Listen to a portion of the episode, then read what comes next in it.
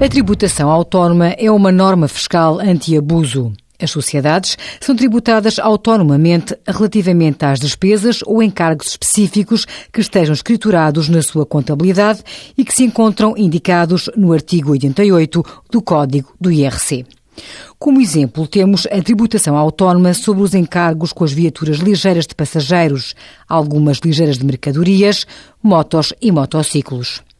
Desde janeiro de 2008 que esta tributação não incide sobre as despesas com veículos movidos exclusivamente a energia elétrica.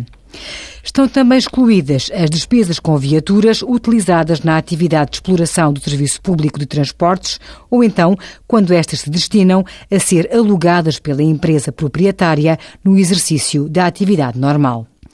Há igualmente dispensa de tributação autónoma nos casos em que as viaturas são entregues para utilização aos trabalhadores das empresas, mas tem que existir um acordo escrito entre o trabalhador e a entidade patronal.